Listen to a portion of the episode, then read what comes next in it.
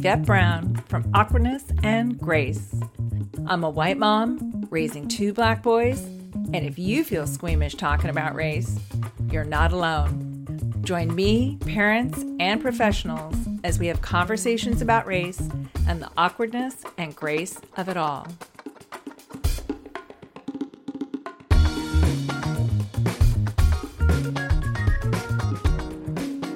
Hello, everyone. I am honored to talk with my guest today. They are an interracial couple that have two lovely biracial children. They have generously opened their hearts to share their personal journey of being married and having children while viewing life through different racial lenses and experiences. It's been an exciting week for both of them.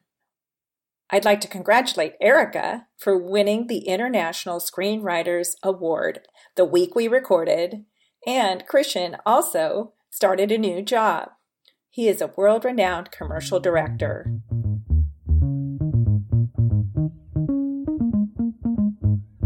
Today I'm talking with Erica and Christian, and welcome to Awkwardness and Grace.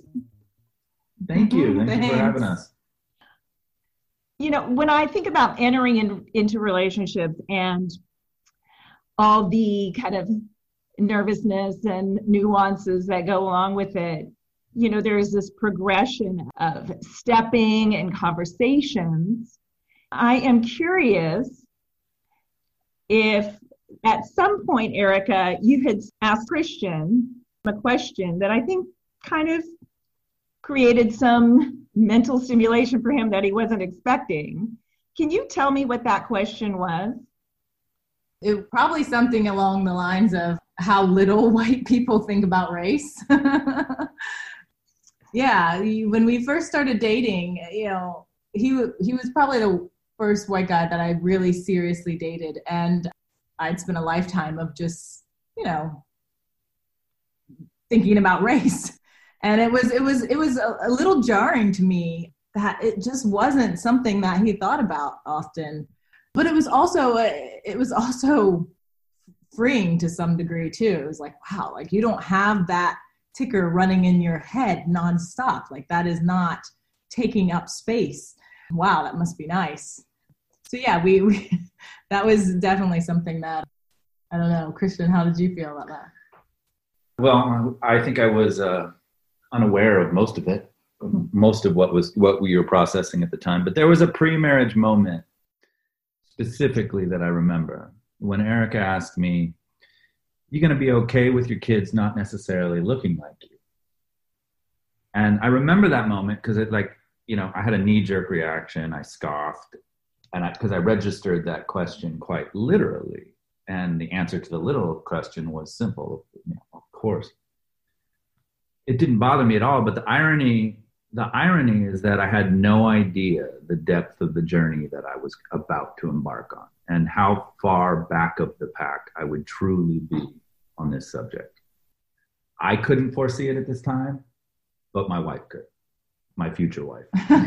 yeah, I yeah, when we when we were seriously involved in thinking about kids, it was around the time that Trayvon Martin happened and and I really uh I had that moment. I was like, do you understand? Do you really understand what we're getting into?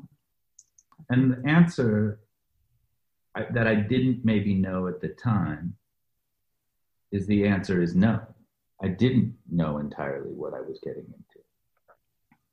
And that's been pretty profound. Hmm, yes, I can imagine. Yes, when I was going through the adoption process and we matched with a mother that is African American, you know, in my head, I'm thinking, oh, wonderful, I get to have a family, you know, all you need is love. And, you know, yeah, love will, love will keep you together, yeah. hopefully. But no, the, the journey is much more intense than that. Now, I'm curious, Christian,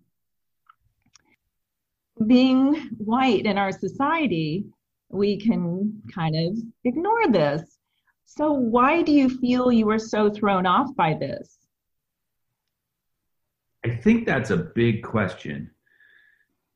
Let me start by saying you can do it.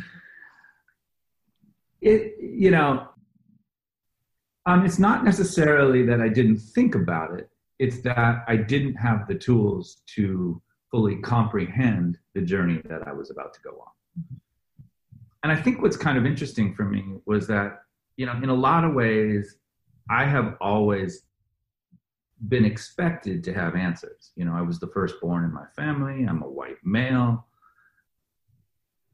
even when it was clear that there was no reason I should have the answer, I was mm-hmm. already always sort of given the space and the platform to and the expectation to have an answer. And that's just like how I grew up. So what was interesting to me was as we got deeper into this, I, I just had to realize that I am the beginner here in every way, in almost every moment and I've had to unlearn the expectation of having the answers. So for me on this journey, it's sort of a page one rewrite. Simple things have been completely upended for me.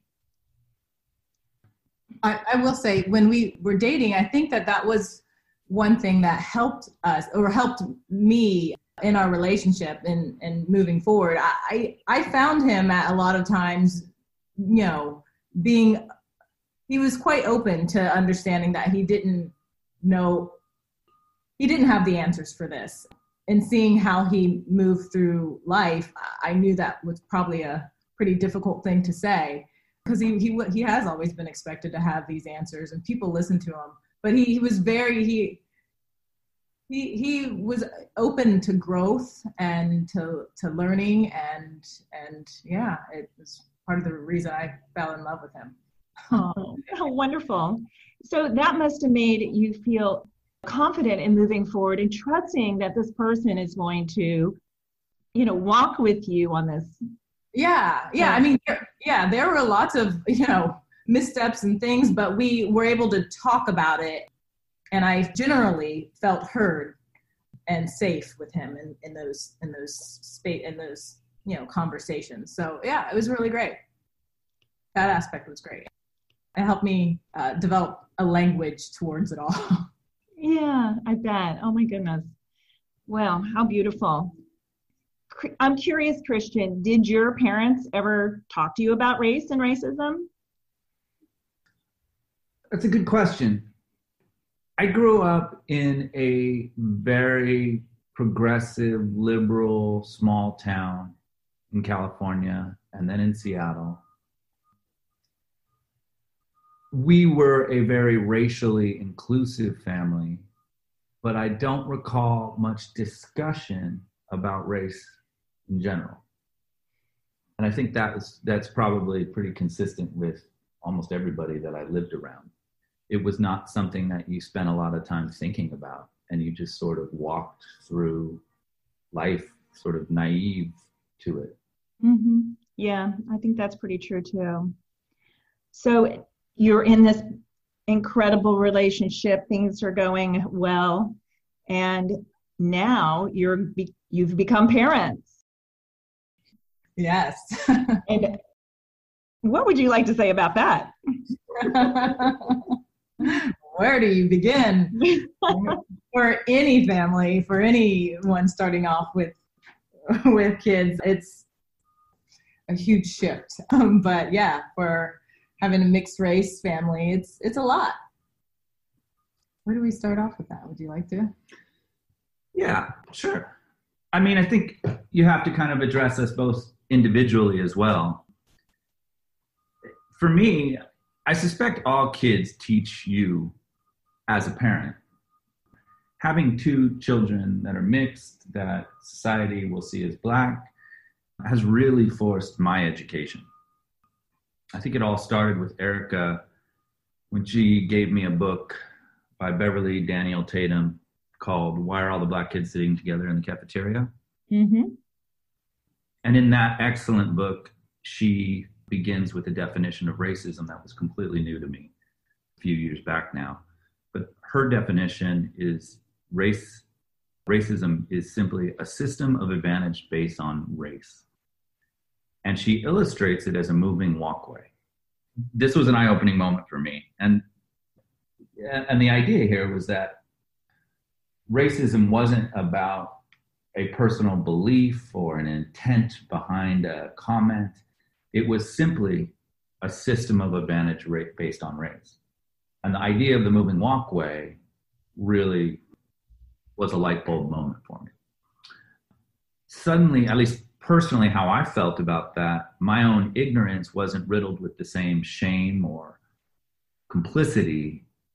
It it really sort of just opened my eyes and really liberated my journey of education kind of going forward. I, I do remember reading that book, and yes, that was one of the first ones I read too. Erica, do you feel that as a Black woman, how do you feel about having to kind of educate your white husband? Uh, well, Yeah, I would say it, it is tiring. I love him, so that makes it easier. And we have kids together, so it makes it important to not get tired of doing it. But it's it's you know the larger community we live in that it, it ends up being becoming taxing uh, to to sort of be the representation and and the education for for people around. Yeah, it's it's something that you know I have had to navigate my entire life. So it's not, it's almost second nature to some degree. With all that's happening now, it's the weight of it has felt more oppressive. But in general, it's something that I, I've done my entire life. You know, I, I grew up in white spaces, and my dad was a history teacher, an African American history teacher the only black teacher in our county. My mom ended up being the second only black teacher in our county. Like, so we, I just grew up in a family that is used to educating. I kind of had thought about that too. I guess in this difficult time, I, you know, I've been witness to the emotional toll. And as as white folk, I, I think we're all pretty much aware at this point not to lean on our black friends just to educate us. But even as a husband, you know, in this under this roof, I've crossed that line far too many times.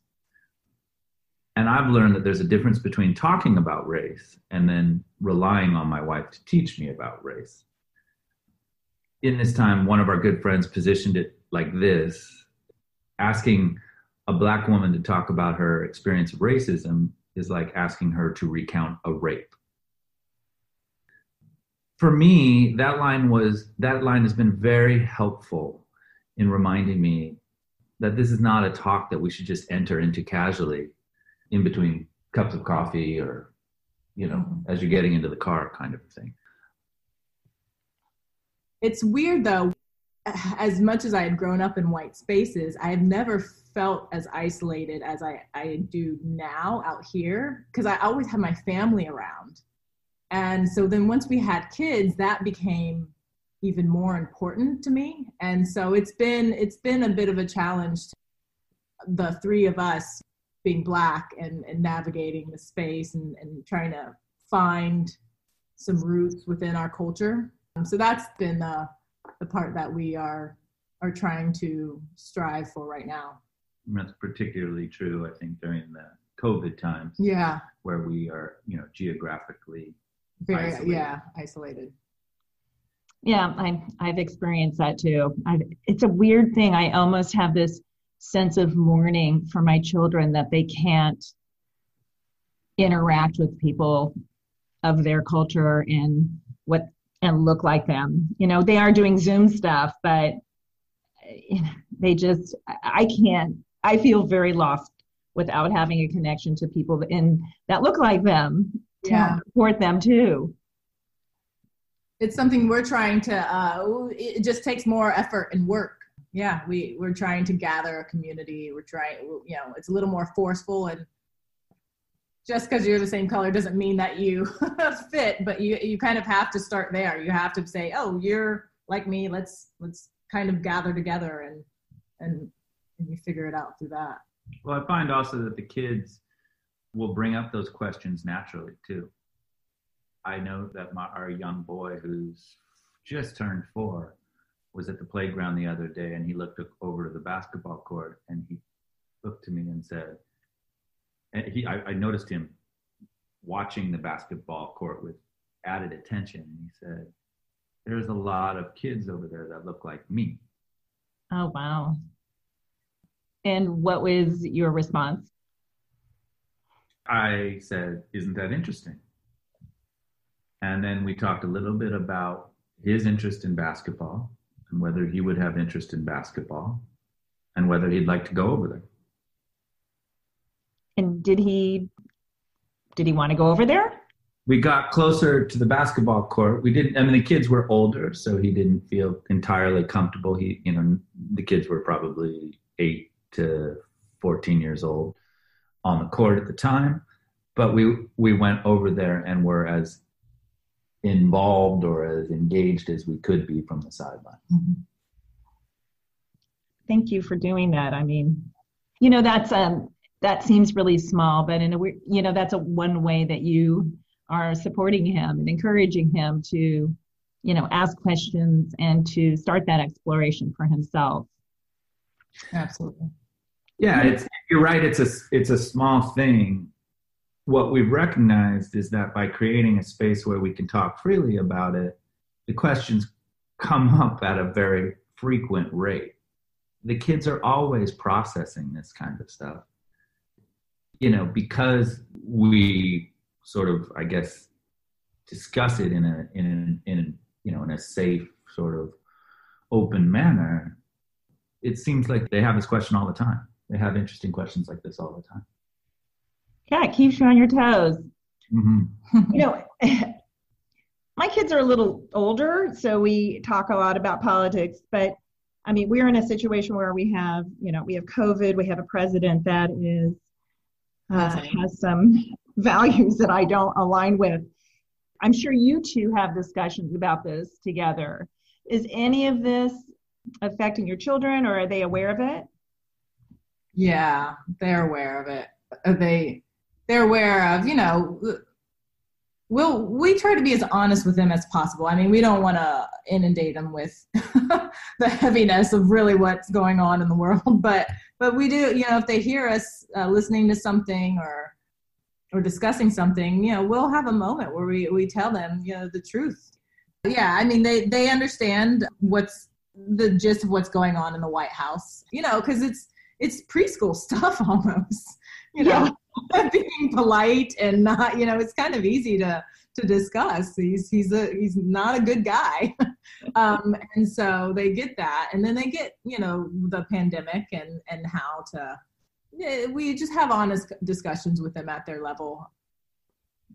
One of the things that's interesting to this too is that you know we're not a house that watches the news.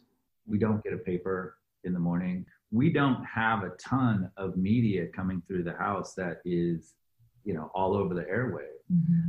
it's amazing how much information they're just they picking up from yeah. on day to day and just day to day interactions yeah. and just overhearing a small snippet of NPR on the way to the to school i mean it's stunning yeah when when george floyd was killed that was a really hard it was hard to discuss that we've always had discussions with them about black and white issue race issues but that i felt it was it was painful i hadn't watched the video and they wouldn't see anything like that you do have to be honest and explain mm-hmm. why is mommy in the bedroom crying mm-hmm. yes exactly and you know while we didn't get into all the full details of the injustice you know, there is a level that we have to teach our kids that skin color affects how they how people might view us. Yes, and not only how people view you, but how they will treat you and how society will treat you. You you're really at that age where your boys are getting older. That, that's yeah, those are real difficult conversations. But when it's when you start early it makes it less so i i think. I agree. I agree absolutely. Yeah we have conversations about race pretty much daily i think in our household. Sometimes it's more intense sometimes it's less. Not only is it something we can avoid, it's just something we just need to do. I would say, particularly in this current climate, and I, you know, I say this often that there's not a day that goes by where we aren't talking about race, and it's not a whole new topic every night, but because the sand is shifting underneath our feet so quickly, I mean, it it feels like it's a constant check-in. It's like a constant collaboration. It's like, how are you seeing XYZ event? You know, since we don't have the same filters necessarily, we're not seeing it through the same exact eyes. It's more like, are we in sync with our thinking here? And for me, it's like this constant calibration of like understanding Erica's position in connection with mine. Yes, it does. And I, I, I, do like the word collaboration because you are collaborating and the calibration of what is going on daily. Yeah, it's a constant kind of nuanced shift, you know, of how you're going to deal with whatever's occurring today. Yeah, it's not a situation where we're like, oh, let's talk about racism. It's we understand there is this systemic force and we're just constantly kind of checking and seeing like are you feeling that current are you understanding i think robin diangelo describes it as swimming with the current and trying to recognize the forces that around you when you're swimming with the current it's very difficult it's much easier when you're working against it hmm. yeah i'm i'm curious you had mentioned that your neighborhood and your kind of community, school community is predominantly white. You looks like you live in a gorgeous place in a beautiful area. When you chose your place, did you have any idea or even think about having biracial children in a community that was predominantly white? It's kind of a twofold answer. I would say that we don't make any decision without some consideration of our children and generally race in it. So there is always some sort of, I mean, it's just part of our, the air we breathe at this point. I mean, one of the things that's really shifted for me is, is often many of the things that I've, I valued maybe uh, growing up have taken on new aspects I can jump in a little bit about the neighborhood. I remember, I mean, we we moved here and I was I was apprehensive. Yeah, I was apprehensive for sure. I didn't and and the things that I kind of was nervous about happening did happen to to some level. But uh, you know, at the same time, in which I also knew, having navigated worlds like this, I, I was going to meet some really great people and find a sense of community and and be okay and all that happened and something that i am actively doing now and i i think it's i think it's good you know and i and i hope it's good for my kids uh, i used to um not shrink but i used to just kind of just make myself i don't know the word for it but now i'm just going to take up more space i you know i've decided that in places that I might feel uncomfortable, I'm gonna make myself comfortable. You guys are gonna see me here. You're gonna see me living, you know, the life that I should and not feel uncomfortable. You know, like that. There's just a sense when I was growing up that I would always know the spaces that I wasn't necessarily going to be accepted in. Does that make sense? Yes, absolutely. Absolutely. So, so this probably would have, this was a space that I would have felt that way earlier. And so I'm sort of double, I'm, I'm actively doubling down and hopefully for my kids, you know, they will never have those feelings. So that's my little act of resistance and, and of just, you know, enjoying a beautiful, uh, like, why, why shouldn't we be here? That's in, at the end of the day, well, you know, we, we deserve to be here. we have also found no place that is perfect for all of the things we value. Especially in a city like Los Angeles, where it really does feel there's no where there is no perfect neighborhood, and it, it, it does feel particularly segregated. We're always doing some sort of cost benefit analysis of of I guess, our values and how we can live as close to our values as possible. Mm-hmm. So, in some ways, we have to compensate for the lack of diversity in our uh, school, maybe by proactively seeking out places where they can, our children can engage in in activities with children that look like them. It's a balance for sure. You know, Christian, in previous conversations, you had mentioned that when you found your place, you thought it was ideal. The schools were, you know, within the top, I think, 10% in California, and you just thought, this is great. Have you kind of rethought that, or have you had new thoughts considering that? Absolutely. I never, I mean, I should be clear that diversity was always and something that we valued and we spoke about actively. Well, yeah, diversity is something that we we actively thought about, but when you're choosing a school for your kids and every family across the country thinks about this, there's, you know, all these different things that you look into. And we had an opportunity to be able to walk to this really really great school. It's you know public school that we felt was important.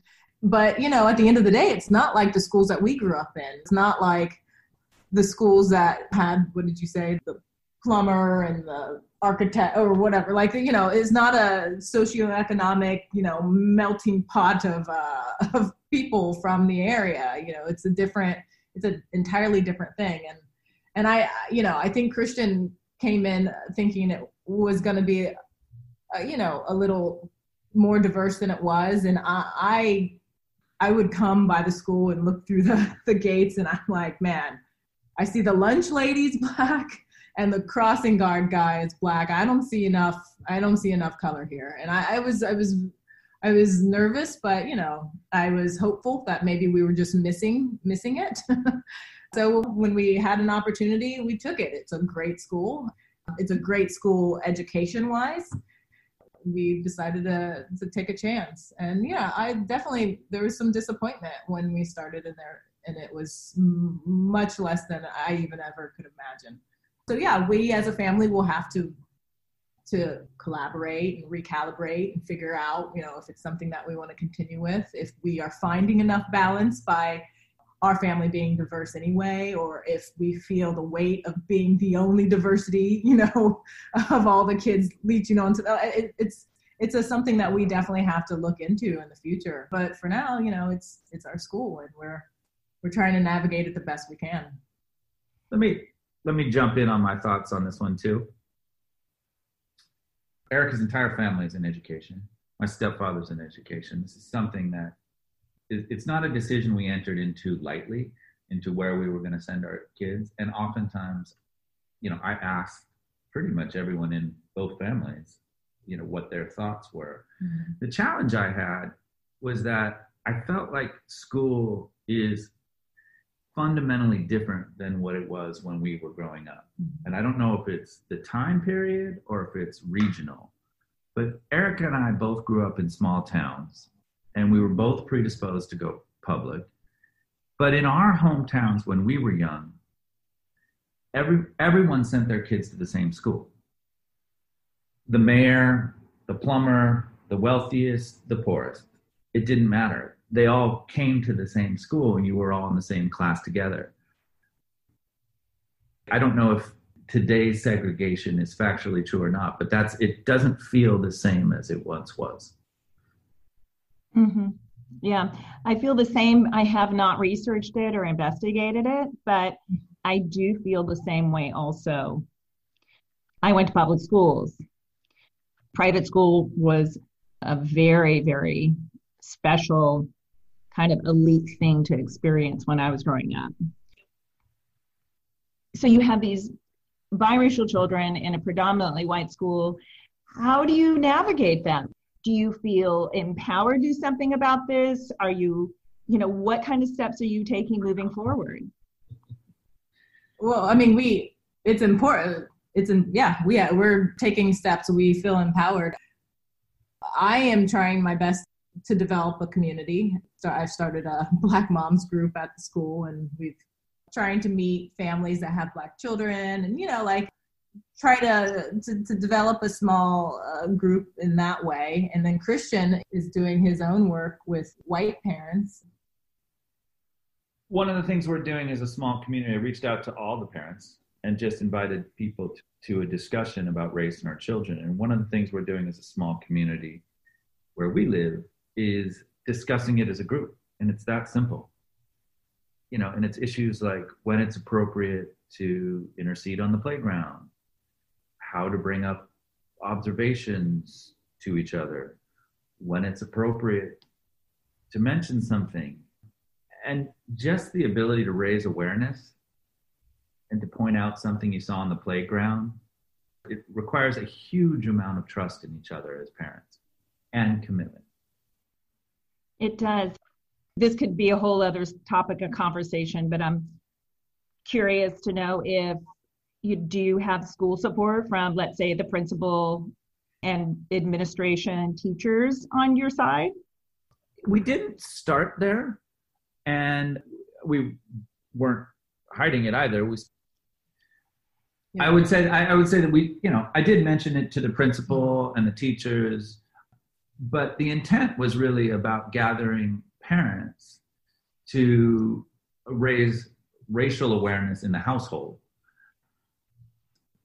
We started a conversation first with the parents and to have a discussion about race and our children at you know what was an awkward time and our conversations were challenging and frank and vulnerable and came from a lot of different places it was ultimately really inspiring to see people show up and have this conversation. And at the end of our initial discussions, we all agreed to making a commitment to each other for a longer term series of discussions. So we committed at least three years to keep having these conversations on a regular basis.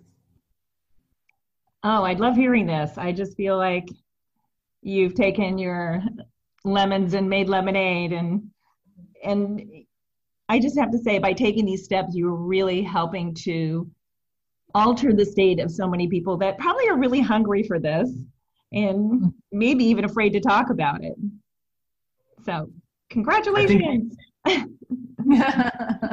I think you nailed it right there. I think there's a lot of hunger to talk about it, but it's also really uncomfortable as well.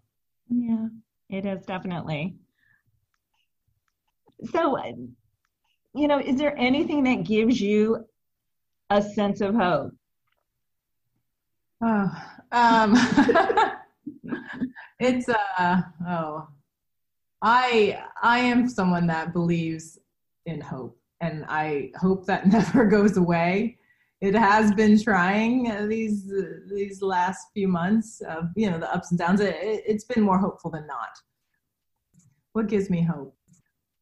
I was very excited when i saw the protests continuing as long as they did and with so many uh, white faces quite frankly. I was i was a little discouraged by how how behind i realized all my white friends and and and family was, but um, but I, I saw the desire to catch up, and there's hope in that. I can say um, also the thing that gives me hope is the courage of our children. Yeah. I am so impressed with how strong both of our children are, how comfortable they are talking about race, how aware they are, how willing they are to ask questions if there's one thing I can be hopeful for is that the next generation will come at this discussion from a very different place. For sure. Absolutely agree. The resilience of these kids. I mean, I, this is kind of a mission of mine of if you talk to your kids about race early on, it becomes almost normal and mm-hmm. they can become, you know, co- co-conspirators to become anti-racist and to fight these injustices. And if uh, we create these little humans that way then you know there is definitely more hope. It is a long journey, but worthy of the undertaking. You know, one of the things that I think has become really powerful for me to keep in mind is the difference between you know racially inclusive parenting and anti-racist parenting and you know I've, I've these aren't my notes but i've taken them from other people. And you know it's things like rather than just making sure there's racial diversity in a kid's library it's intentionally including books that go beyond slavery and civil rights movement to a more equal celebration of accomplishment.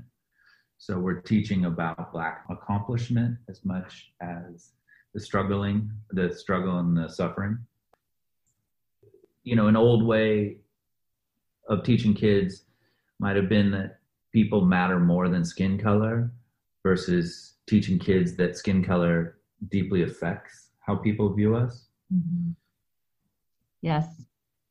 Another one is rather than rather than showing just movies and TVs with black or brown kids, actually using media to point out the examples of stereotypes and racism.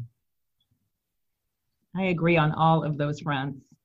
And not just talking about, I mean, we're a mixed couple, so this is something that can that can give we can give context to very easily. But it's not just talking about what privilege means in a theoretical way, but giving our kids like contextual examples in a moment, so they can see it quite clearly.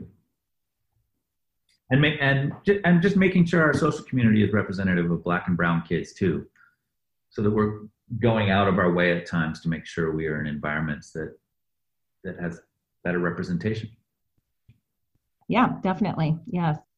When i think of everything that you've said um, yeah diversity is great in the school but if you don't talk about the real issues concerning the differences within these people's experiences you're basically kind of washing over the surface of what their reality is. You know so I I have to say I really appreciate you guys you know confronting this issue head on being open Christian to embracing it. Erica kind of yep I'm taking up bigger space. I really admire all of your courage Thank in this you. journey. You could be doing it very differently and I just think that it is just what you're doing is very admirable. Thank you and thank um, you for taking taking the steps that you've taken. We appreciate it as well. Yeah. Thank you. well, I really appreciate you guys being here today and look forward to getting this on air and sharing it with more people and look forward to hearing any more accomplishments obstacles that you guys come across and you know maybe we'll touch base again yeah sounds great we'll be in touch for sure all right. You take care. Thank you. Thanks. Bye bye.